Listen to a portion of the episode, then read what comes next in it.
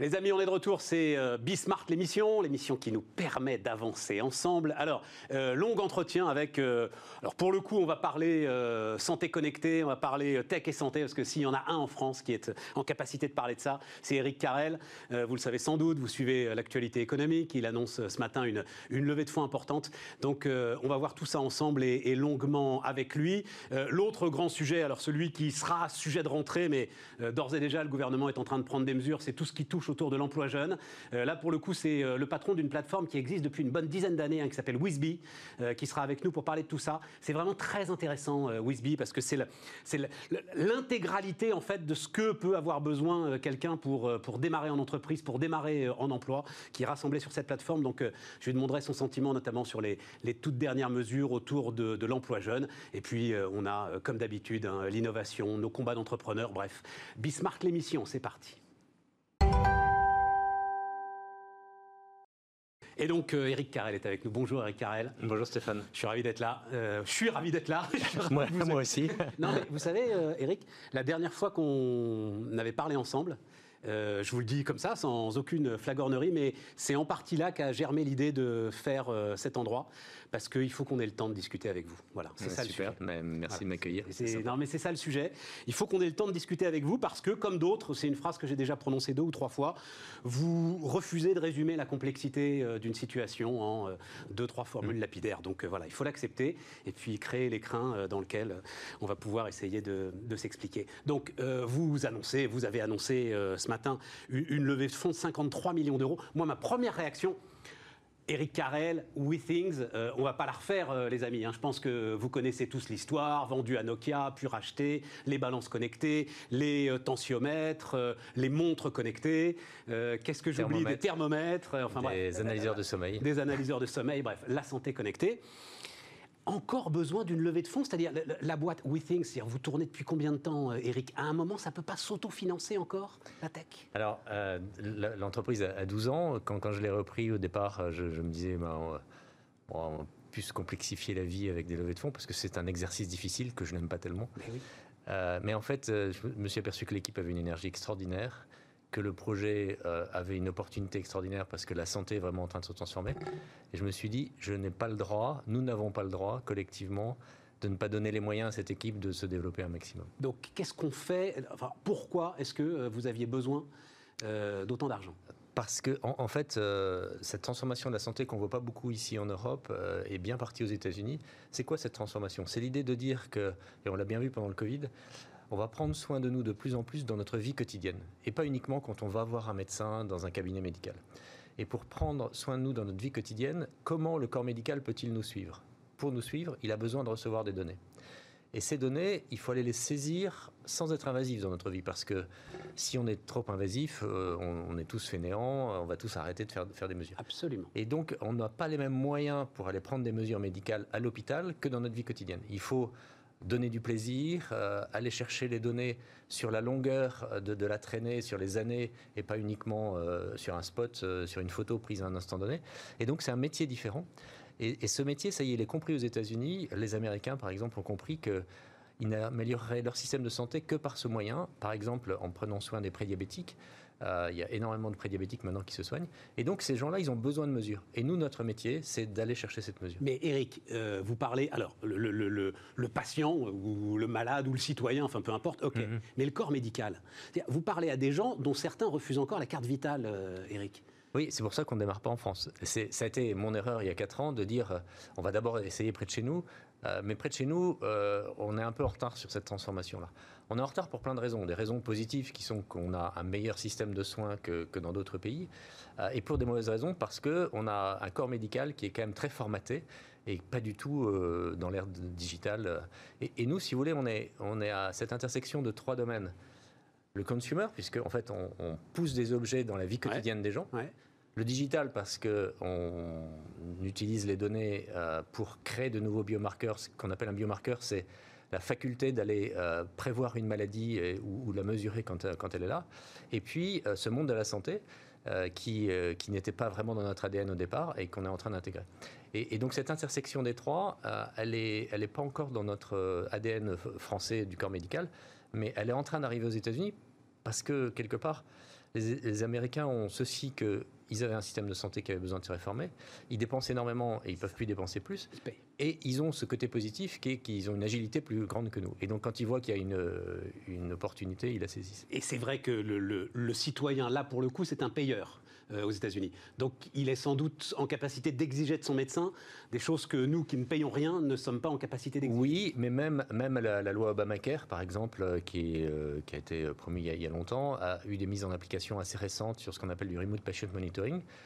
c'est la faculté pour les médecins généralistes de recevoir de l'argent s'ils acceptent de suivre les données de la vie quotidienne d'un malade chronique. C'est-à-dire, plutôt que de dire au malade chronique, je t'ai vu là, maintenant je te revois dans six mois, on verra, on fera un bilan. C'est euh, j'analyse tes données euh, toutes les semaines, je prends un peu de temps pour analyser tes données, euh, mais pour ça j'ai besoin qu'elles remontent. Et, donc pour nous ça c'est une opportunité, parce que ça veut dire qu'il faut les créer ces données. Et donc ça veut dire que c'est oui oui parce que je reviens, je reviendrai sur ce mot de biomarqueur. C'est le, c'est à ce moment-là c'est le système d'assurance oui, qui euh, assure le financement du, système et, intéresse le médecin euh, qui joue le jeu. Exactement, parce que les assurances, euh, et, d'abord les assurances, les, grandes entreprises qui s'auto-assurent, vous savez, aux, aux États-Unis, il y a des très grandes entreprises, des grands groupes qui s'auto-assurent, ont compris que c'était un gain instantané. C'est-à-dire, si une personne va mieux, bah, elle travaille mieux. déjà, elle va mieux, ensuite, elle travaille mieux, et, demain, elle me coûtera moins cher en, en système de santé. Alors, biomarqueur, ça veut dire que euh, WeThings va créer une norme Alors, WeThings ne, ne, crée pas de norme. WeThings euh, euh, crée des indicateurs qui n'ont pas besoin d'être normés, etc., mais qui ont besoin d'être le résultat d'études cliniques. C'est-à-dire, on fait des études cliniques, on fait énormément d'études cliniques pour détecter, par exemple, là, on a, on a appris à détecter avec un matelas, un, un, matelas sous le, sous le matelas, un capteur sous le matelas, pardon, je vais y arriver, qui, qui, détecte l'apnée. Et, cette euh, l'apnée du sommeil, l'apnée du sommeil, jusqu'ici, ça nécessitait de, se barder de capteurs pendant une nuit qui faisait qu'on avait une nuit très difficile. Là maintenant, euh, il suffit qu'on ait ça sous le matelas et toutes les nuits, ça capte des mesures. Ça capte des mesures avant qu'on soit malade, et après, quand, quand, on a... Quand on a été guéri. non, enfin, l'apnée, en général, on n'en guérit pas pour, pour, la suivre. Et avant d'être malade, c'est très intéressant parce que on peut accompagner le patient pour lui dire attention, là, il faut que tu, prennes un certain nombre de mesures sur, sur ton poids, sur la façon dont tu dors, etc., parce que sinon tu vas devenir apnéique profond. Et quand il est apnéique profond, on peut l'accompagner pour lui dire bah, il y a des nuits où tu as mis ton masque à pression positive, ça t'a aidé. Il y a des nuits où tu l'as pas mis, tu t'aperçois pas que ça t'aide pas parce que tu, ne le sens pas forcément. Là, moi, je te montre les mesures qui font que tu, vas être aidé à, mettre ces instruments que le médecin t'a proposés. Et donc, finalement, c'est un vrai accompagnement euh, qui, qui, est très aidant aussi pour le corps médical. Mais ça veut dire que ça rentre dans une sorte de système global euh, entre le malade, euh, le tiers payeur et euh, le médecin. Voilà. Et, les trois doivent suivre à peu près les mêmes indications. Enfin, pas à peu près d'ailleurs, les mêmes indications. Exactement. C'est-à-dire que nous, on n'est on est qu'un maillon d'une grande chaîne, hein, qui est cette, chaîne de, de, la santé. ce que, cette levée de fonds, c'est pour intégrer positivement l'ensemble des acteurs de l'écosystème de, la santé dans, dans, les mesures que l'on produit. mais alors, la question, elle est évidemment tu l'attends, Eric, tout le monde l'attend. C'est-à-dire Apple, Google, en plus aux États-Unis, face à des géants. Alors, euh, je crois que j'ai dû la poser déjà dix fois cette question, Karel. Très, très, très, curieusement, euh, je sais pas curieusement, on est partenaire nous d'Apple depuis depuis huit ans. on vend nos, nos pèse-personnes, nos tensiomètres, thermomètres dans les Apple Store et à peu près partout dans le monde. Ce qui est intéressant, c'est qu'Apple cherche à augmenter le partenariat avec nous. On n'est pas concurrent, on est concurrent sur les montres, mais en fait, on n'adresse même pas les mêmes personnes. Il y a des personnes qui veulent avoir un, smartphone au poignet, d'autres qui veulent avoir une montre qui ressemble à une montre et qui a une autonomie longue et qui nous, qui nous choisissent. Celle que tu as à ton poignet. Celle que j'ai au poignet, par exemple. Mais euh, ce qui est intéressant, c'est que on se considère comme partenaire. Euh, tous les ans, on a, on a des rendez-vous avec Apple, euh, on travaille avec eux, on a des choses à faire ensemble. C'est énorme ce qu'il y a à faire dans le domaine de la santé. Et moi, ce que je dis à notre ministère de la Santé assez régulièrement, c'est bougeons. Et d'ailleurs, tout le monde est d'accord là-dessus. Après, on n'arrive pas à bouger, mais euh, c'est que si aujourd'hui on n'intègre pas ces nouveaux outils pour faire évoluer le système de la santé, on va se réveiller demain en disant euh, ça nous coûte trop cher, notre système de santé est plus à la hauteur. Et Apple va venir nous voir en disant euh, faites-nous un chèque de 5 milliards, je vous fais économiser 10 milliards, et on signera tout de suite. Parce que tout aura été démontré. Donc, ce qui, moi, ce que je, pousse, c'est à ce qu'on prenne le train euh, maintenant, euh, parce qu'il y a énormément à apprendre, ici aussi en France. Donc, donc ce qu'on a fait. Alors, attends, deux questions précises forcément. Ce qu'on a fait avec Microsoft et le Health Data Hub, c'est une, une erreur? Non, je ne dis, pas, je dis pas que c'est une erreur. Moi, je ne suis pas à dire euh, il faut refaire toutes les truelles pour construire la maison. Euh, il y a déjà des truelles, des bétonneuses, etc. On peut s'appuyer sur des briques qui existent déjà. sur des briques qui existent déjà. Euh, par contre, il faut, euh, il y a d'autres briques à construire. Et, soyons très proactifs pour construire ces prochaines briques. Et, non, mais parce que moi, ça m'intéresse beaucoup. Et on peut les construire sur des fondations Microsoft ou sur des fondations Apple? Bien sûr. Bien sûr, ou Amazon. À la fin, ils vont pas, ils vont pas t'aspirer, ils vont pas. Non, je, je, je, je, crois que le, monde est plus compliqué que ça. C'est-à-dire qu'on il, reste propriétaire de ces données. Euh, je, dis, on a à notre euh, Scientific Advisory Board, qu'on vient d'annoncer également, un, monsieur qui a été conseiller d'Obama, qui s'appelle John Alamka, et qui est euh, aussi directeur de la plateforme de la Mayo Clinic, qui est la plus grande plateforme d'hôpitaux du monde. Ben, ce monsieur nous racontait il n'y a pas longtemps qu'il utilise les plateformes de Google pour sauvegarder ses données de tous ses hôpitaux. Euh, et qu'il fait attention à l'anonymisation des données, aux droits de Google, etc. Mais lui, il crée de la valeur avec la data science au-dessus de ça. Il a une équipe au-dessus, mais il ne va pas refaire les stockages, il ne va pas refaire toutes les choses. Il y a une puissance de serveur, une puissance de calcul, et, donc il faut l'utiliser. Et qui est la meilleure au monde. Quoi. Donc, euh, c'est-à-dire que moi, moi je pense vraiment que ça c'est important. C'est-à-dire quand, quand on fait quelque chose, euh, si j'ai envie de construire quelque chose, je ne vais pas reconstruire tous les outils pour le construire. Sinon, j'en ai pour trois siècles et je serai toujours en retard. Euh, au contraire, le monde avance et donc il faut euh, s'appuyer sur ce qui existe et, sur les meilleurs outils. Et donc, alors, quand même, pareil, stop Covid. Le fait de vouloir justement le faire soi-même, ça, alors pour le coup, c'était une erreur.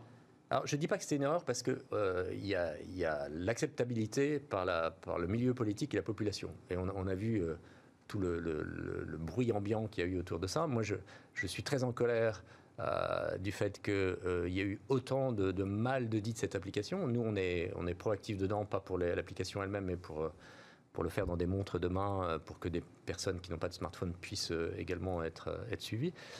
mais je, je, ne comprends pas qu'il y ait une réaction aussi négative sur le fait de se traquer, alors que c'est une histoire de santé collective. C'est être ensemble, être mieux ensemble. Euh, de toute façon, les, gens, aujourd'hui, quand ils sont euh, détectés, on leur demande quels sont tous les, tous les amis qu'ils ont rencontrés euh, depuis 15 jours, etc. Et on les appelle. Donc c'est juste un non-sens, cette polémique. mais donc il fallait prendre une décision qui, soit, qui crée la meilleure acceptabilité possible pour l'application. Je pense qu'elle a été prise. Je pense que les journalistes qui font encore du bruit sur, autour de ça n'ont juste pas lu le protocole Robert qui, qui, est à la base du, du, système, qui, qui, est vraiment très très bien fait. Euh, voilà, donc, mais, ça représente bien notre côté collectif français à d'abord voir la polémique, le, côté euh, risque avant de voir le côté opportunité. Mais j'ai l'impression que c'est un sujet qui monte, ça. J'ai l'impression que, euh, même si c'est pas ton domaine, mais on pourrait en parler autour de la 5G, c'est-à-dire, j'ai l'impression qu'à un moment, là, on, est face à une société qui a peur, effectivement, du progrès. On pourrait presque le dire comme ça.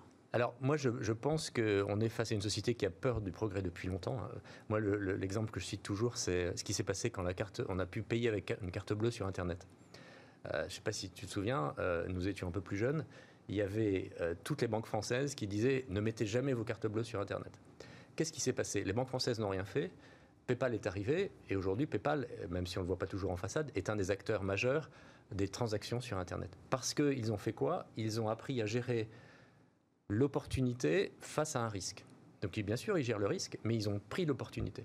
C'est pareil dans tout. Depuis qu'on a inventé le couteau, le couteau, il peut nous servir à, tuer un gibier, etc. Il peut nous servir à nous entretuer. Absolument.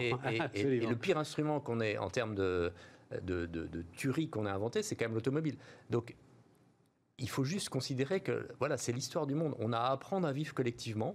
Il faut faire attention. Il y a bien sûr des risques, il faut les gérer. Mais nom d'un chien, prenons, prenons les opportunités. Ne restons pas juste là à d'abord râler. Parce que qu'est-ce qui se passe dans la mentalité française quand on commence par râler C'est que c'est les autres qui font. Ce que je disais tout à l'heure par rapport aux Américains qui pourraient venir dans la santé demain ici, c'est les autres qui font, qui après, une fois qu'ils ont convaincu tout le monde, arrivent chez nous et on l'adopte en masse. C'est ce qui s'est passé avec les réseaux sociaux. Euh, on a adopté en masse alors qu'au début on dit non. Et donc c'est ce que tu veux éviter c'est ce que je veux éviter. Avec WeThings, sur, sur ce qui est quand même un élément fondamental qui sont les, données de santé. Est-ce que le, le, le, Covid a été là-dessus quand même une forme de révélateur Alors, probablement. Sur la santé connectée, on va dire ça comme ça. Parce que, enfin, si je regarde juste nos installations, franchement, moi j'ai stressé pendant une semaine au début du Covid en disant j'ai pas, j'ai pas fini ma levée de fonds, euh, la trésorerie euh, va, va, se casser la figure et les installations se casser la figure. Et puis à un moment donné, c'est quoi les installations C'est quoi les serveurs qui euh, En fait, à chaque fois que quelqu'un installe, installe, son produit et, et, donc il se connecte à nos serveurs et donc on sait combien de nouveaux produits arrivent chaque jour. ça, je le sais en quasi temps réel. Et, donc au début, quand j'ai vu cette chute, je me suis un peu affolé. Puis à un moment donné, je me suis dit bon, de toute façon, vaille que vaille, on verra ce qui va arriver. Et donc on a pris une décision assez forte, c'est de dire on va pas faire appel au chômage partiel. On y va tous en tant qu'équipe. Euh, on bosse comme des malades et puis euh, on va essayer de, faire en sorte qu'on s'en sorte. Euh, c'est notre participation à, l'effort collectif de, la nation. Et ça a mis, j'ai je pense, une bonne, une bonne bouée, bouffée d'oxygène dans l'entreprise. Et après, assez miraculeusement, on a vu que, comme tu le dis, finalement, ces données de santé ont créé du sens pour beaucoup de gens. Et euh, au final, sur la, période Covid, on a fait plus 50% de chiffre d'affaires par rapport à l'année dernière. Et là, enfin, je disais, c'est l'heure des ruptures de stock là, pour, euh, pour ouais, ouais, parce que on avait, on avait un peu par chance euh, prévu la, le premier épisode Covid en Chine parce qu'il y a le nouvel an chinois et donc on sait que c'est toujours une période un peu compliquée. Par contre, on n'avait pas prévu qu'on vendrait beaucoup plus que l'année dernière. Et le alors non, juste une, autre question liée au Covid, parce que comme euh, bah, il y a les balances connectées, comme il y a etc. et tout, juste un petit truc là-dessus, mais donc j'ai lu l'étude complète que vous avez publiée euh, sur euh, ceux qui utilisent vos produits, vous avez regardé un petit peu ce qui s'est passé, et les Français finalement ont fait preuve d'une grande hygiène de vie, c'est ça Alors les, Français qui se suivent ont fait preuve d'une grande hygiène de vie. Si on prend l'ensemble des Français, et donc ceux qui ne se mesurent pas, on voit qu'effectivement l'hygiène était moins bon. Mais donc ça signifie quoi? Ça signifie que se suivre, euh, ça sert à quelque chose. Euh, la marche, c'est addictif. Plus on marche, plus on a envie de marcher. Euh, le fait de se peser permet de, faire attention à soi. Le, fait de surveiller son sommeil, eh ben, ça permet d'avoir un indicateur pour dire là, je ne suis pas dans, les bons rails, il faut que je me remette. Et ce qui est assez fou, c'est de voir que au final, quand on discute avec tous les médecins, nous maintenant on a neuf médecins qui, se promènent dans, dans l'entreprise, qui, qui viennent une à deux journées par semaine, qui ont le droit d'aller voir quiconque et qui nous font de temps en temps des doc talk. Et toujours le premier message qui ressort de, de, leur doc talk, c'est finalement le premier médicament, c'est la marche. Marchons. 1500 impurs à nos signons. C'est la suite, mais en tout cas, commençons, commençons par marcher. C'est quoi J'essaye de, d'incarner ta vision dans un système, dans si je me projette à 5 ans, si tu te projettes à 5 ans, je ne sais pas si tu te, oui, tu te projettes à 5 ans. Oui, 10 ans, c'est peut-être trop euh, dans la tech, non 5 ans? Oui, oui, déjà, on essaye de se projeter à 5 ans. Déjà à 5 ans. Mm, mm.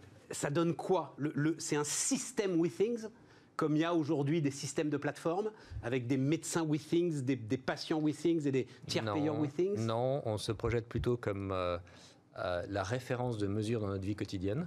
Donc avec énormément d'indicateurs sur chaque verticale maladie pour dire... Euh, donc quand même une norme, c'était ma question de tout à l'heure. Il y aura, aura peut-être une norme de vie quotidienne alors, je, Je ne sais pas s'il y aura une norme, enfin en tous les cas, il y aura une référence, on espère qu'il y aura une référence, euh, et qui sera euh, utilisée par tout le corps médical pour être capable d'accompagner les gens. Parce que au début, nous, on s'est dit, mais on va les accompagner, les personnes, on va leur expliquer qu'il faut faire attention à ce qu'on mange, etc. Mais on s'aperçoit qu'il y a tellement de verticales, c'est pour ça que le corps médical est aussi complexe. Il y, a, des gens différents, il y a des histoires différentes, il y a des maladies différentes. Et donc, il y a tout un aspect euh, retour vers le patient, où ça, c'est le métier du corps médical. Ce qui n'est pas le métier du corps médical, c'est d'aller chercher la mesure. La plupart du temps, les médecins ne sont pas très très bons pour aller prendre des mesures sur nous ils font quelque chose qui reste important, qui est euh, la donnée subjective, c'est-à-dire j'interroge le patient, je l'écoute, etc. ça, c'est important. Mais enfin, le seuil de douleur de 1 à 10, c'est quand même un truc à chaque fois. Voilà, mais... mais 10 alors Mais en plus... En plus ça, tu vas me soigner plus vite. en plus, c'est quelque chose dans lequel on n'a pas du tout utilisé la data science, c'est-à-dire euh, finalement vis-à-vis d'une personne, comment j'analyse ce qu'elle me dit d'un jour à l'autre pour essayer de comprendre s'il y a une évolution positive, négative, etc. Et là, il y a des sociétés américaines qui commencent à faire ça. Ça, ce n'est pas notre job. Mais ces sociétés américaines, comme les médecins, ils ont besoin de la mesure. Et nous, notre job, c'est la mesure. Et la mesure, encore une fois, dans la vie quotidienne, je ne suis pas accompagné par une infirmière, je ne suis pas accompagné par un médecin. Je suis tout seul dans ma vie quotidienne. Et donc, si j'ai pas plaisir à monter sur ma balance parce qu'il euh, faut changer les piles trop souvent, si j'ai pas plaisir à porter ma montre parce qu'elle n'a pas cette beauté qui fait que j'ai envie de la voir tous les jours, si j'ai pas plaisir à, aller me coucher sans avoir rien à penser parce que l'appareil il est sous mon matelas et il me gêne pas et il, mesure en permanence, je n'ai pas ces données qui remontent. Et donc ça c'est absolument indispensable. Et ça c'est la force de WeThings. Et moi ce que j'aime beaucoup dans, dans notre histoire, c'est que tout ce qu'on a fait depuis 10 ans nous sert c'est toujours cette histoire de briques, c'est-à-dire on, ne redémarre pas à zéro, on n'est pas en train de dire ah bah, jusqu'ici on a fait du consumer, maintenant on va faire du, B2B. Non, on a essayé d'aller euh, rendre un service à l'utilisateur, et maintenant ce service qu'on a rendu à l'utilisateur, qu'on peut appeler aussi patient, on va l'aider à le partager avec sa communauté médicale. Et, donc on, rajoute une brique, mais euh, on utilise tout ce qu'on a appris. Et tu rajoutes une brique qui est en plus, pour le coup, alors une sacrée barrière à l'entrée. Parce que le médecin qui aura accepté finalement les données de WeThings, Bien sûr. Avant qu'il change de prestataire. Euh, bien, sûr. C'est un peu le modèle Doctolib aussi. Un peu Exactement, exactement. Ça, c'est très important. C'est très important parce que ça nous permet de rentrer dans un business qui n'est pas uniquement un business de vente de devices, mais qui est un business récurrent. lié à la génération de ces données. Et ça, ça peut se faire à l'échelle mondiale? C'est-à-dire le, le, le, périmètre d'intervention géographique, tu as parlé des États-Unis, l'Europe Nous, aujourd'hui, historiquement, on fait 40% de notre chiffre d'affaires aux États-Unis. 50% en Europe et 10% euh, dans, plutôt en Asie. Euh, on va essayer de, faire croître d'abord ce, nouveau paradigme B2B2C euh, aux États-Unis et puis après en Europe. Donc on va rester beaucoup sur l'Europe et les États-Unis. La Chine, c'est un peu plus compliqué parce qu'ils ont un certain nombre de barrières de protection par leur, leur système de soins ils n'ont pas les mêmes règles de protection des données qu'on a en Europe ou aux États-Unis. Donc c'est un peu un paradigme un peu différent. Mais en Europe et aux États-Unis, oui, on, doit pouvoir avancer. Et une prochaine levée de fonds dans combien de temps? Non, ça y est, cette fois-ci c'était la dernière. Là, euh, oui, enfin, pour l'instant, on s'est dit que non, la prochaine fois, on essaiera d'aller en bourse. Et accompagné par, euh, là pour le coup, tu me disais, des spécialistes de la santé? Alors, on a, on a la joie d'avoir un nouveau IDinvest et BPI. Euh, moi, personnellement, j'aime beaucoup avoir BPI parce que c'est notre façon de rendre à la nation ce qu'elle qu'elle nous donne chaque année et, ce qu'elle nous a donné en nous éduquant, etc. Idinvest, Benoît Grossman, c'est quelqu'un que j'apprécie. Parce que ta conviction, c'est que tu vas faire gagner de l'argent à BPI Parce qu'on pourrait dire, c'est pour l'instant, c'est ah BPI qui t'en donne. Bah, Mais non, ta conviction, c'est que ah tu vas bah, en faire gagner à BPI. Franchement, pour nous, c'est un, point d'honneur. Une certitude. enfin, c'est pas une certitude, mais on va, on va faire tout ce qu'on peut pour. On l'a fait jusqu'ici, hein, c'est pas, pas la première fois. Euh, Idinvest, Benoît est quelqu'un que j'apprécie beaucoup. Et donc, il y a un nouveau fonds, effectivement, qui rentre euh, assez euh, fortement, qui s'appelle Guild Healthcare, qui est un, fonds néerlandais euh, qui est très implanté aux États-Unis, qui a eu beaucoup de succès aux États-Unis. Donc pour nous, c'est un bon pont entre cet esprit européen, puisqu'on est quand même un peu différent des Américains en termes financiers, etc., et puis une forte présence aux États-Unis. Merci Eric Carrel. C'est quand même. Merci Stéphane. Anthony je ne sais pas si tu connais Anthony Bourbon, le, créateur de FIT, qui essaye d'innover dans, l'agroalimentaire et qui est un petit passé incroyable, qui m'a dit quand même la même chose que toi il y a à peine euh, trois jours. C'est-à-dire, euh, OK, en France, les ruptures sont trop importantes, je ne vais pas y arriver, je vais aller démontrer ce que je sais faire aux États-Unis, et puis je reviendrai une fois que j'aurai démontré ce que je sais faire aux États-Unis. Hmm. C'est quand même pas un super signe, quoi. Voilà. C'est, moi, je suis ravi que vous le fassiez, bravo. Hein mais quand même, euh, mon cher et vieux pays, faut mais, mais accepte un peu plus l'innovation dans tous les domaines. Ce que je crois que ce qu'il faut dire, c'est que tous nos politiques, tous les dirigeants de différentes commissions, etc., sont pour cette transformation, mais le système est tellement bétonné qu'on n'arrive pas à le faire bouger. Et donc, il faut que collectivement, on accepte de faire sauter des choses dans ce pays. Il faut qu'on accepte de dire, on ne va pas continuer à vivre avec des choses qu'on a inventées il y a 60 ans. Et, ça, c'est très difficile. C'est très difficile, parce qu'il y a toujours quelqu'un qui s'accroche à, sa chaise et qui dit non, non, on ne bouge pas. Eric Carrel, le patron fondateur de WeThings, était notre premier invité sur Bismart.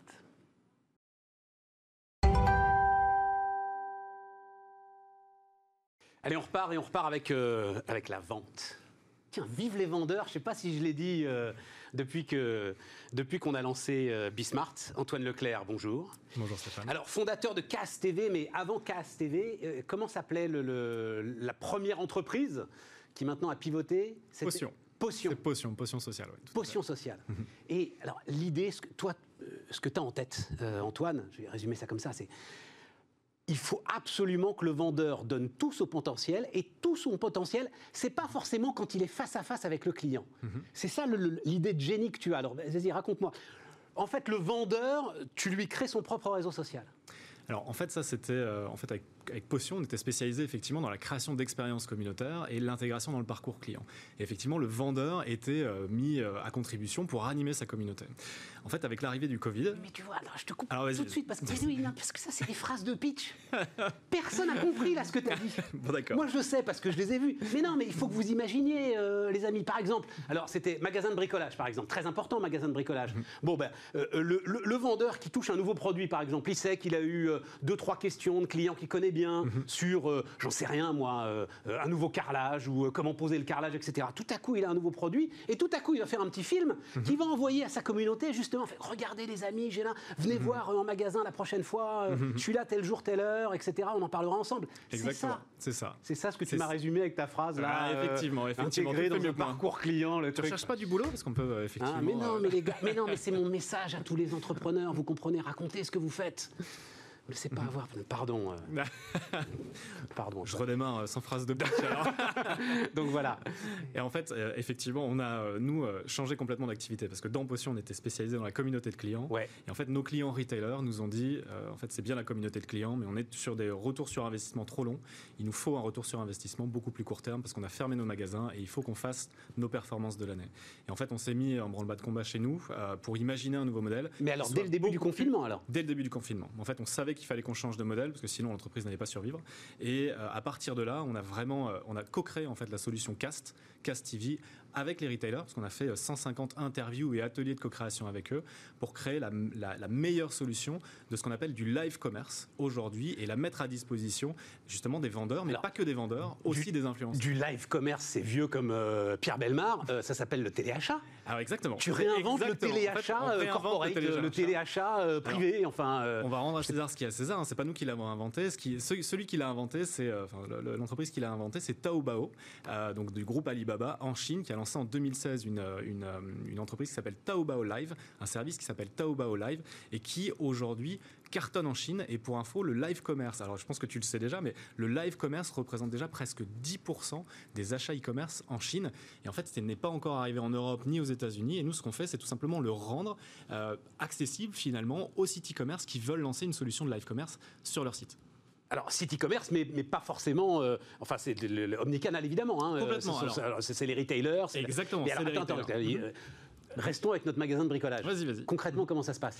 Concrètement, comment ça se passe Alors, en fait, nous, il y a le, présentateur de cette session de live shopping. Donc, en fait, on est, on est vraiment. Ce présentateur, ça peut être soit un influenceur que tu as trouvé directement sur Internet, ça peut être aussi un vendeur du magasin. Et aujourd'hui, on a des enseignes qui viennent nous voir en disant bah, nous, en fait, ce qu'on voudrait faire, c'est lancer un petit studio, un petit studio de live à l'intérieur du magasin pour justement permettre à nos vendeurs de présenter les produits et d'échanger avec leur communauté de clients en live directement depuis le magasin. Oui, mais donc quoi T'envoies un mail euh, à l'ensemble des clients qui sont inscrits euh, et mhm. donc comment est-ce que tu appelles ça euh, Live, shopping ou live, shopping Session de live shopping samedi entre 14h et 15h. Eh ben, écoute, pour, pour te donner un exemple, demain, demain effectivement, demain à 14h, tu pourras regarder, je pense que tu bosseras, mais tu pourras regarder sur le site de Cultura. Et en fait, il y a deux, deux personnes. Donc c'est demain mercredi, hein, je veux demain, dire, demain mercredi 20 pouf, On sera 29, 29, 29 juillet. Donc ce sera le 29 juillet à 14h. En fait, il y a Cultura, donc personnes de Cultura qui vont présenter. Alors, c'est une palette aquarelle avec une personne qui va faire une démo en direct de cette palette et l'autre qui va présenter et expliquer un petit peu l'histoire de la palette. Et ça, ça se passe demain en live dans un magasin de chez Cultura et ils vont pouvoir répondre en direct aux questions des clients palette aquarelle pour, pour faire de la peinture. Tout simplement pour faire de la peinture. donc en fait, le focus là, il est sur ce produit-là. Mais après, on peut imaginer aussi la présentation d'une collection. Donc ça, c'est ce qu'on fait avec Leroy Merlin en septembre, avec une grande marque de bricolage. Je ne peux pas encore dévoiler le nom, mais on va présenter une nouvelle gamme de produits qui lance euh, avec un expert euh, qui va présenter le produit et répondre en direct, donc démontrer le produit. Hein, vraiment, on, sera sur de l'électroportatif, donc il va bricoler en live. C'est quelque part entre le téléachat puis le camelot euh, qui est encore devant les galeries Lafayette et qui reste fascinant en fait, on fait de l'animation commerciale en digital. Et l'animation commerciale, c'est quoi? C'est quand tu vas dans un magasin et tu as un vendeur ou un, un, représentant de la marque qui va te présenter un produit, souvent que tu vas découvrir et qui va répondre aux questions que tu as sur ce produit. Donc toi, ce que ça va te permettre de faire, c'est tout simplement d'avancer dans ton circuit de décision et en fait d'avoir de la réassurance et te dire bah oui effectivement j'ai eu les réponses à mes questions, je vais acheter. en fait ce qui se passe en magasin, nous on le refait exactement en digital. Et en fait, on n'invente rien. Quand tu vas présenter, tu peux présenter à une personne, mais tu peux aussi présenter potentiellement à 10, 100, voire 1000, voire 10 000 personnes. Et ben, c'est exactement la même chose. Il y a juste que nous, ça se faisait déjà en Chine depuis maintenant quelques années, et nous, on permet à n'importe quel site e-commerce de le faire. On a développé une technologie qui s'intègre hyper facilement sur les sites e-commerce et qui permet de mettre ça en place extrêmement rapidement. Alors c'est ça, le, ton, ton, truc là, parce que mhm. euh, au-delà d'avoir l'idée, je trouve mhm. l'idée euh, super intéressante. Et je pense que même, enfin, euh, je sais pas, en termes de nous-mêmes, créateurs de contenu, on réfléchit à, la télé, etc. et tout, tu dis, mhm. il y a un truc là quand même. Euh, enfin, on verra, on verra combien de gens regardent. Mais, mais toi, ton, ton plus, ta technologie, c'est euh, en fait une brique de techno très légère En fait, non. Alors oui, effectivement. En fait, on a, on a un plus technologique parce qu'en fait, on permet à n'importe quel site e-commerce d'intégrer le module cast sur son site en l'espace de 15 minutes. Hein. En l'espace de 15 minutes, tu as intégré une brique de live commerce sur ton site e-commerce et de manière sécurisée, complètement RGPD compliant. Et a posteriori, en fait, lorsque les gens vont présenter durant le live, les, lorsque les, représentants, les influenceurs ou les, ou les représentants de la marque vont présenter les produits, en fait, l'audience peut poser des questions.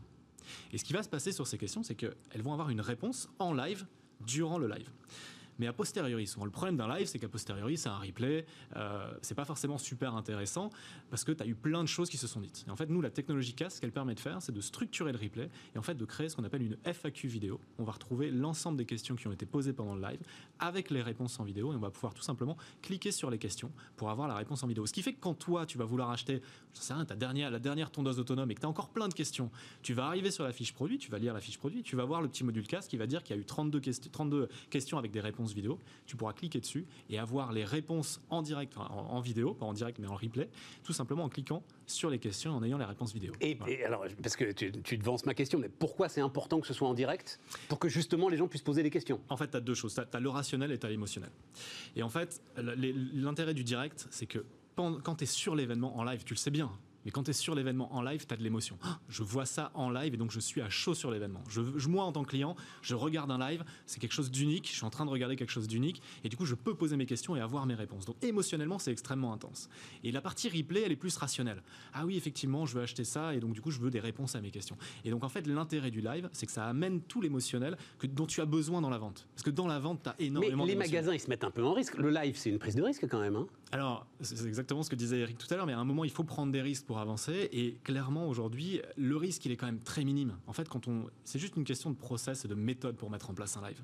Mais une fois que tu as mis le live en place, tu prends pas beaucoup plus de risques que de faire une vidéo sur YouTube. C'est exactement la même chose. Il y a juste que, effectivement, c'est nouveau par contre. Effectivement, c'est de l'innovation et euh, les magasins doivent aujourd'hui se repositionner un petit peu parce que ouvrir un studio dans un magasin, euh, on a, on a un, grand magasin de bricolage euh, en, Suisse qui nous disait en fait, nous, ce qu'on voudrait faire, c'est ouvrir un studio directement à l'intérieur du magasin. Mais en fait, c'est pas un studio comme les autres, c'est une pièce et en fait, on va chaque semaine en fait inviter un influenceur avec un représentant du magasin, donc avec un vendeur, et ils vont faire un projet. Et chaque jour, il y aura un live de 45 minutes, une heure, où ils vont montrer exactement comment ils travaillent. Et donc, c'est pas forcément un risque, c'est une nouveauté finalement. c'est un investissement parce que y a pas, enfin là pour le coup c'est un peu mon métier. Euh, mhm. Il faut que ça se staffe ça. Hein. Alors, c'est-à-dire qu'il faut aller le chercher, l'influenceur. Euh, il faut euh, faire remonter les infos. Il faut, enfin bon. Tu me parlais de la valeur ajoutée de cast juste avant. Je t'ai parlé de la techno, mais en fait on lance aussi aujourd'hui nous des communautés de casteurs. En fait le casteur c'est le présentateur. Et je suis je suis assez content et fier en fait de, cette, de cette approche-là, parce qu'en fait, aujourd'hui, on sait qu'avec le Covid, il y a beaucoup de gens, enfin, le, chômage explose, donc il y a beaucoup de gens qui se retrouvent sans emploi. Et avec euh, Cast, on a l'opportunité en fait de créer un nouveau métier. Le métier de caster, c'est le métier de représentant en ligne finalement, que tu vas, qui va permettre de présenter des produits en live. Et avec la création, la constitution de cette communauté de casteurs, qui, qui n'est pas une communauté d'influenceurs, qui est une communauté d'experts sur des produits, qui va pouvoir présenter un produit et répondre en direct. En fait, on ouvre un nouveau métier. Et on n'ouvre pas un nouveau métier avec euh, la gig économie qu'on connaît où les gens sont payés au lance-pierre. Euh, aujourd'hui, un casteur, c'est bien payé. Ça peut être payé entre 50 et 200 euros par heure. Donc c'est un, salaire qui est complètement. À la commission, j'imagine Non, même pas, même pas à la commission. Non, non, non, en fixe. Parce qu'on veut, nous, en fait, notre, modèle, c'est vraiment de faire payer les marques et ou les retailers dans la présentation des produits. et justement, il ne faut pas qu'ils se mettent à faire le camelot s'il est payé à la commission. Et en fait, l'objectif, c'est vraiment d'avoir des, en fait, un travail de qualité. pas juste, il y a un modèle Amazon. Euh, Amazon a lancé aussi une approche assez similaire qui s'appelle Amazon Live. Euh, et en fait, leur modèle est complètement différent aujourd'hui. Ils viennent ouvrir finalement leur Amazon Live à tout type d'influenceurs ou de vendeurs pour qu'ils viennent finalement faire des sessions de live shopping. Mais ces gens sont payés à la commission et donc souvent ils sont payés au lance-pierre. Nous, on veut pas du tout être dans cette, optique-là. On veut vraiment que caster devienne un nouveau métier et permettre justement de fournir, parce que tu disais à juste titre hein, que ça peut être un investissement énorme. Il faut trouver les personnes, il faut les animer, il faut avoir le studio, etc. Ben non, en fait, ça peut être beaucoup plus simple que ça et beaucoup plus économique que ça. Nous, on s'occupe de tout, de trouver aussi, alors en direct ou avec des agences, le caster, le présentateur qui va présenter en live. Et finalement, bah, pour une enseigne ou pour une marque, ça peut être effectivement euh, extrêmement, euh, extrêmement euh, optimisé en termes de coût. Tu as pensé à tout. Hein non, c'est, je suis bluffé. C'est la réflexion est aboutie. bon, bon, on va regarder ça. On va essayer demain, de jeter un coup d'œil. Ouais, mais on le trouve où? Demain 14h sur le site de sur, le site de Cultura directement. Cultura. Ça va sur le site de Cultura. en même temps, la palette. Euh, t'as pas, la, la, tondeuse. Euh, ah, la tondeuse. Écoute, elle va arriver. On va, arriver. On, discute avec certaines marques là aujourd'hui. Je suis plus tondeuse autonome qu'aquarelle. voilà. si c'est un beau dessin. Bon. Tout ça est formidable. Antoine Leclerc, euh, emploi jeune, tout de suite à venir. Merci Stéphane.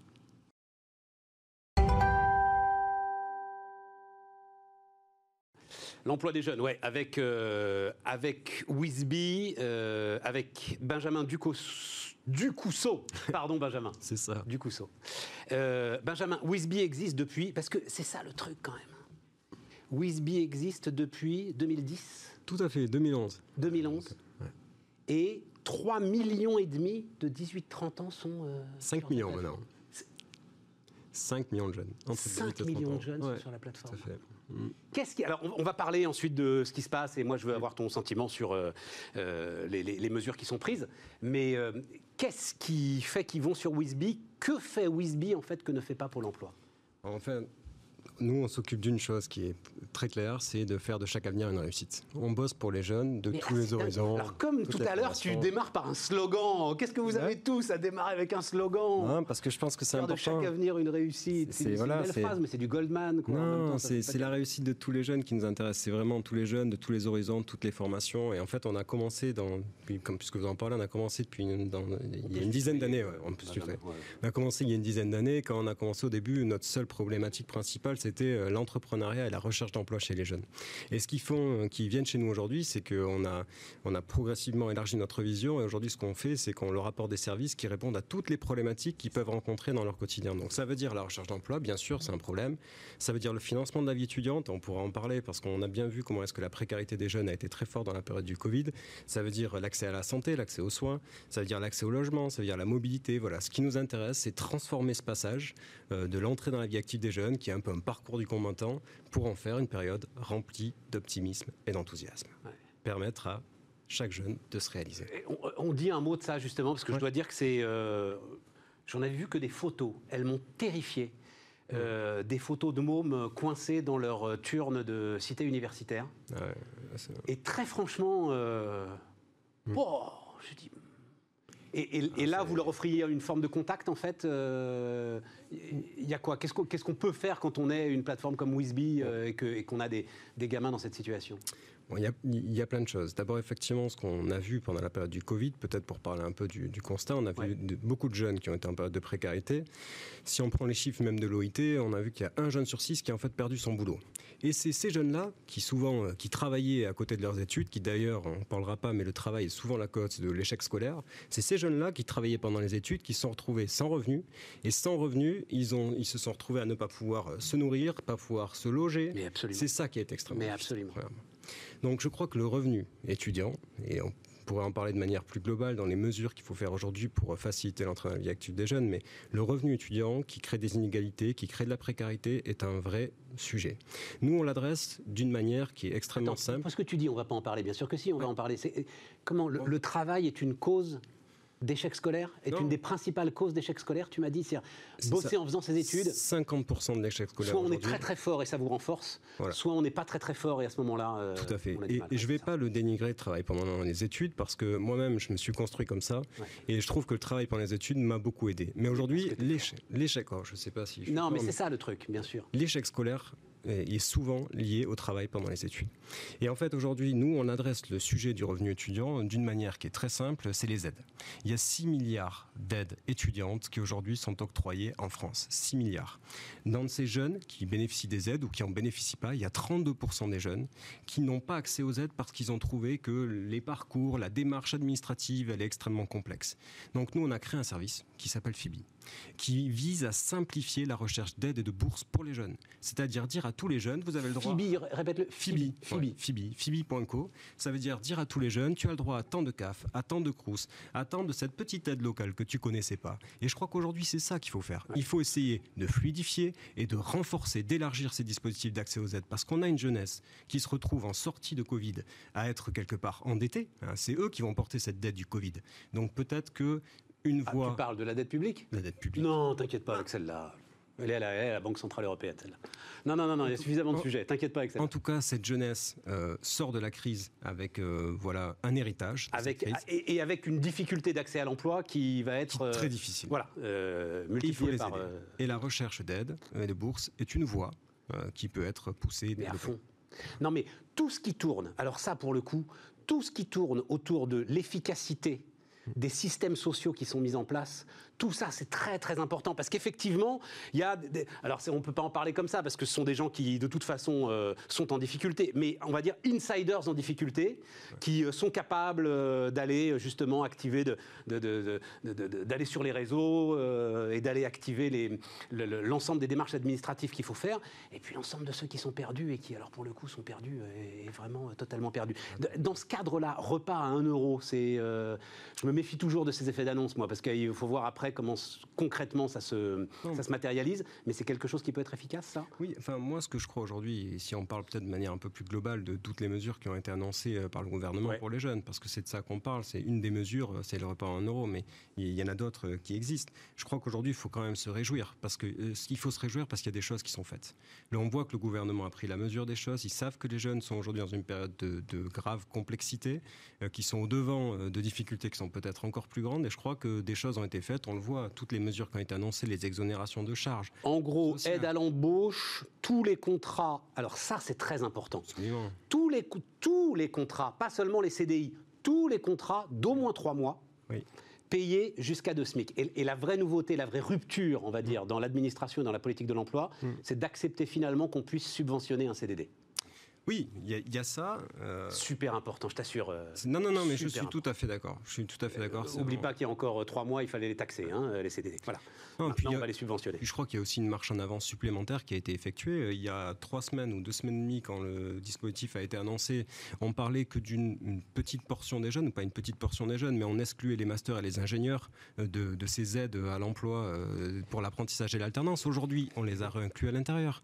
Oui, alors ça, enfin bon. Ah, mais moi, je peux en parler parce que là, j'ai des convictions ah, fortes. Tu as des convictions fortes parce qu'il ah se trouve que les, les, les, économistes du marché du travail, on va dire mm. ça comme ça, il y a assez peu de sujets sur lesquels les économistes sont d'accord. Sur mm. celui-là, ils sont d'accord. Mm. C'est-à-dire des aides, justement, pour des ingénieurs, pour des docteurs, c'est de l'argent que tu mets dans le sable.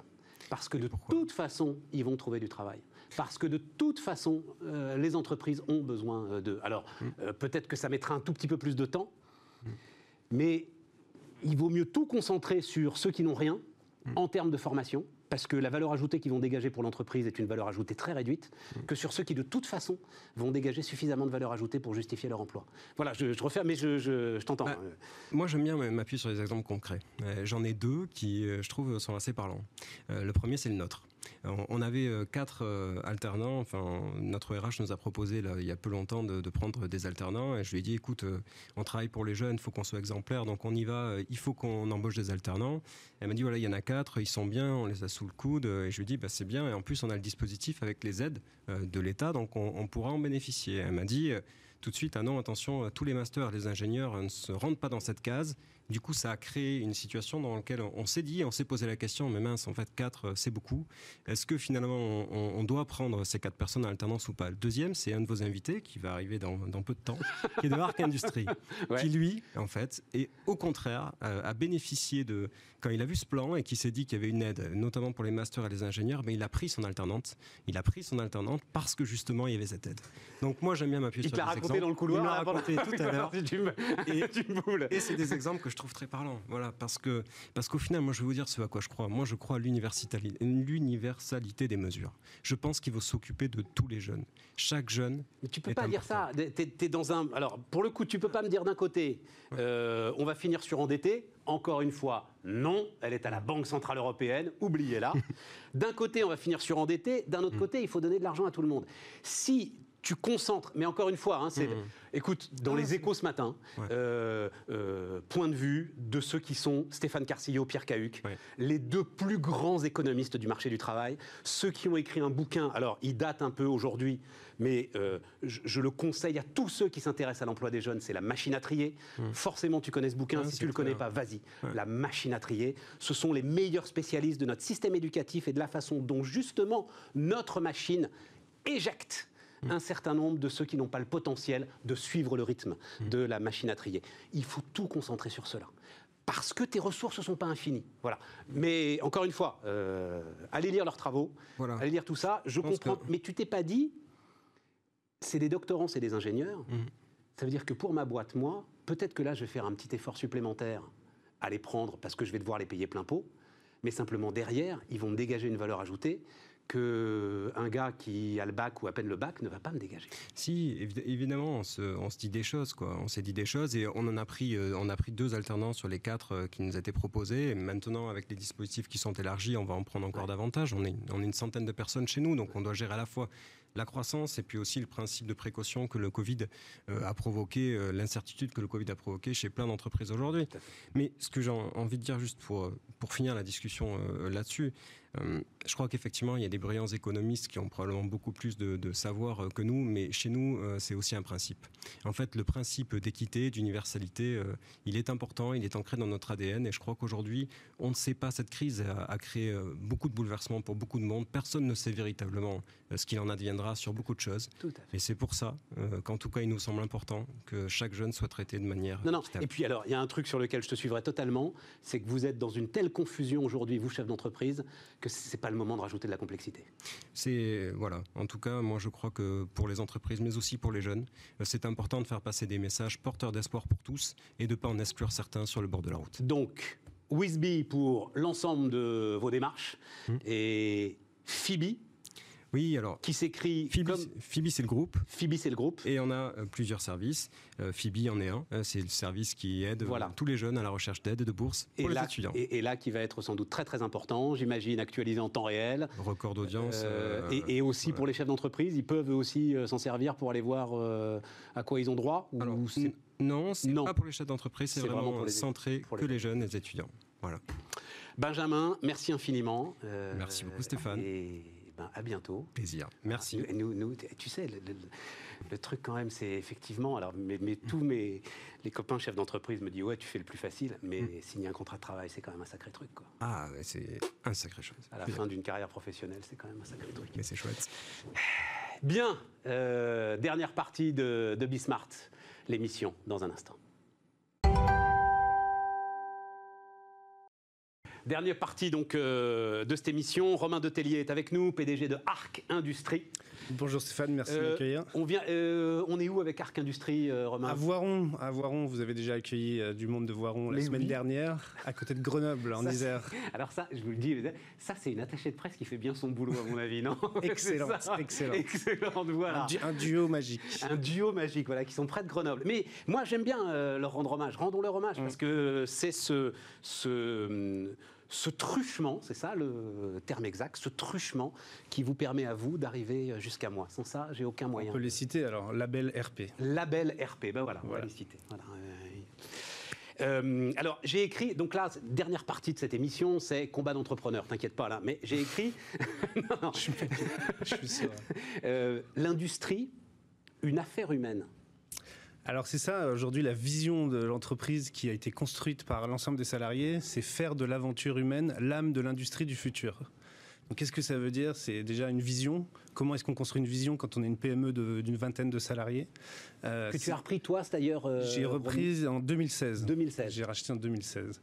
Et ben, on construit cette prisme vision. familial ou qu'est-ce qui t'amène Parce que, les amis, on va parler de. Alors j'ai noté, hein, on va parler de découpe laser, euh, on va parler de poinçonnage numérique, on parle de tôlerie, c'est ça hein, On parle de tôlerie industrielle, mais on va surtout parler de qu'est-ce qui fait l'unicité de cette entreprise. Non, non, non, non, mais moi je veux parler.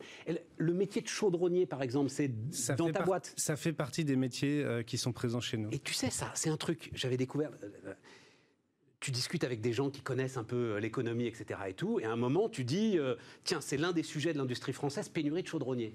Et le mec éclate de rire. on fait plus de chaudron. C'est-à-dire qu'en fait, non, mais C'est c'est-à-dire, c'est un métier fondamental. Ce sont les architectes du métal. Moi, j'ai réussi à le définir comme ça. Ça te plaît un petit peu? Ils connaissent toutes les résistances de tous les métaux pour pouvoir essayer de faire des formes. C'est ça un peu. hein, euh. Aujourd'hui, moi je présente souvent le métier de la tôlerie, c'est on travaille de la tôle à plat, de la tôle en différents alliages, de l'acier, du titane, etc. Et on fait de l'origami avec. Et donc pour faire de l'origami, il faut savoir comment ça marche. Donc techniquement, c'est un métier passionnant. Euh, moi, je suis dans l'industrie depuis le début de ma carrière, ce qui m'a amené à, après euh, avoir pris des, des responsabilités de direction très tôt, euh, après avoir écouté Stéphane Soumier pendant quelques années, à avoir eu envie de- d'entreprendre. Et donc j'ai racheté cette entreprise en 2016. Et parce qu'elle avait, parce qu'elle avait un vrai savoir-faire, parce qu'elle avait un vrai potentiel, et parce qu'elle avait déjà des valeurs présentes dans l'entreprise par son dirigeant. Et dirigeant qui lui qui était lui arrivé au bout, retraite. partait en retraite, voilà. voilà. Mais non, mais c'est très très important. Et donc, et, et- et tu as quel âge euh Moi, j'ai 36 ans, là. Ouais. Bientôt 37. Et donc, j'ai repris il y a 4 ans et demi, euh, bien accompagné par BPI France, bien sûr. Aujourd'hui, toutes les reprises sont, accompagnées. Euh, j'ai repris pour ces raisons-là. Et quand je suis arrivé, j'ai dit comment est-ce qu'on va travailler ensemble? Aujourd'hui, je suis un bon, un bon stéréotype de la génération Y. Comment est-ce qu'on va travailler avec beaucoup de gens de la génération précédente? Comment est-ce qu'on va construire l'industrie de demain? Et ça a été d'abord une histoire de valeur, une histoire, euh, une histoire de, management. Quel management je veux proposer aussi à cette équipe? Et quelle proposition de valeur je veux, je veux amener à, mes clients? Et donc l'histoire, je te disais, euh, en rentrant, tu as réinventé Toyota. euh, l'histoire, c'est que chacun des ouvriers, en fait, a une telle connaissance de son job qu'il en connaît lui-même les capacités d'amélioration. Il sait ce qu'il faudrait pour être plus efficace, plus innovant? Alors, il y a beaucoup d'accompagnement pour arriver à ça, parce qu'on a des très très bons techniciens, comme dans beaucoup d'entreprises. Ce qu'on a apporté là, dans, dans- dans cette proposition de management, c'est un management très collaboratif. Toutes les décisions sont prises ensemble. Vous êtes combien? Les- On est 24 aujourd'hui. On est 24. Donc c'est vraiment à taille humaine. C'est à taille humaine. Alors, il y a des projets de croissance externe. Je pense qu'on en parlera. On fait 4 millions à peu près, un petit peu moins. Euh, après une forte croissance, justement. Et en plus, on, vise aussi des clients grands comptes. On y viendra, j'espère. Le. La question de ce management collaboratif, c'est impliquer chacun. Mais pour impliquer, il faut d'abord respecter, il faut d'abord créer la confiance, il faut autoriser le droit à l'erreur, il faut autoriser la prise d'initiative. Une fois qu'on a fait tout ça, on arrive à construire quelque chose ensemble l'aventure humaine pour l'industrie du futur. Euh, et c'est et c'est cette aventure-là qui est passionnante. Elle est passionnante parce que euh, c'est une histoire de personnes, c'est une histoire de- de- d'adultes face à des adultes, et ça c'est un enjeu au quotidien dans l'entreprise. C'est une histoire de, de respect, de bienveillance, et c'est tout ce, tout ce sujet-là, on veut l'apporter à nos clients. C'est pas uniquement en interne, c'est comment est-ce que dans la relation à nos clients, on amène cette émotion qu'on vit au quotidien. Ah, ah oui, c'est beau. Mais alors, euh, rentrons concrètement. Tu dis, alors, j'espère qu'on va en reparler de grands comptes. Alors, vas-y. euh, Eh ben, typiquement, on, on- on a, on a des clients grands comptes qui viennent de 6 milliards de chiffre d'affaires, 3 milliards, etc., euh, qui sont historiques dans l'entreprise. fais quoi pour pour, certains. Prenons un exemple concret pour se rendre compte de ce que c'est que faire de la tôlerie. Aujourd'hui, on fait des, des éléments mécaniques qui sont, euh, qui sont dans des échangeurs thermiques, qui sont dans des, dans des poubelles, on fait dans des bacs. Aujourd'hui, on a le plaisir aussi de faire tous les, toutes les pièces métalliques euh, qui sont dans le- les bacs de tri Trilib à Paris, que vous avez dû voir. Euh, y a, hum, on, on Bref. fait énormément de pièces. Bref, des composants Mais- mais métalliques une fois qu'on complexes. fait ça, une fois qu'on fait ça, des produits comme ça, ils sont un taulier de n'importe où sait le faire. L'unicité qu'on apporte, c'est d'abord une relation unique avec le client, parce qu'on va chercher au-delà du besoin son désir, voire ses rêves. Et un, acheteur grand compte, quand on lui parle d'émotion, de désir, il nous regarde d'abord de haut. Bah oui, c'est ce que je dis, moi. Et, et- Il sort sa calculette, il fait c'est où, c'est quelle touche, ça Attendez, je ne trouve pas. Sauf qu'il se trouve que c'est un humain et il a des émotions. Et surtout, il- quand on l'a amené à faire cette différence-là, il nous apporte complètement autre chose. Il nous apporte, euh, voilà, est-ce que vous pouvez m'aider à faire une supply chain bien meilleure que ce que je sais faire aujourd'hui? Est-ce que vous pouvez m'aider à intégrer euh, une chaîne de valeur beaucoup plus complexe qu'un composant à droite et à gauche? Tous les, tous nos, les clients qu'on vise, ils n'ont pas encore fait le travail de l'automobile, le travail de l'aéronautique, de, de concentration de fournisseurs. Aujourd'hui, on vise ces clients-là qui sont dans ces phases-là parce qu'on va apporter cette valeur globale de supply chain complexe. donc, vous n'êtes que 25. On n'est que 25 aujourd'hui, j'espère revenir Non, en décembre que- pour, pour dire qu'on est 50. Ouais, mais, mais- mais Euh, même 50, donc- ça veut dire que le secteur de la tôlerie aujourd'hui est très éclaté. Il n'y a pas des, a- gros acteurs de la tôlerie. Il y a peu de gros acteurs en France. Il y en a quelques-uns qui font 30, 50 millions de chiffre d'affaires. Et il manque des acteurs, euh, des acteurs effectivement importants. euh, dans, et donc, aujourd'hui, j'ai la chance d'être assez jeune pour construire ce projet euh, assez Et ambitieux. donc, toi, tu offres ce fameux sur-mesure de, Alors, de, avec beaucoup de d'agilité. l'industrie du futur aujourd'hui. Beaucoup d'agilité naturellement parce que PME et comment est-ce qu'on garde ça quand on grandit? C'est un enjeu. Et le deuxième, c'est l'investissement. Demain, on doit investir. En 4 ans, on a investi 4 millions d'euros. Euh, c'est énorme pour la taille de notre Ah entreprise. bah oui, oui, oui, tu nous as donné ton chiffre d'affaires, effectivement. Voilà, oui, oui, donc, chapeau, euh, hein. un million par an en 4 ans. Ouais. Euh, digitalisation, bien sûr. Robotisation, automatisation. Ces trois, ces trois axes, ils sont clés pour construire l'industrie du tu dis, futur. tu dis euh, agilité PME. Ça veut dire que, mais on, on revient à ce par quoi tu commençais, de toute façon, my business is people, comme, euh, comme disait l'autre. Euh, en l'occurrence, Henri Lachman, patron de Schneider Electric, voilà, que j'aime citer. basé à Grenoble. Euh, absolument, absolument, absolument, très très important à, Grenoble. Ça veut dire qu'il faut quand même que les gars, ils acceptent parfois des intensités de travail, En fait, c'est euh, parce que tu n'as pas les moyens de, de faire tourner des équipes si tu as une grosse commande, si tu as justement euh, à un moment un, un- un gros client qui dit euh, il faut le faire maintenant, il faut le faire tout de suite. Mais c'est là tout l'intérêt de, de cette proposition de management.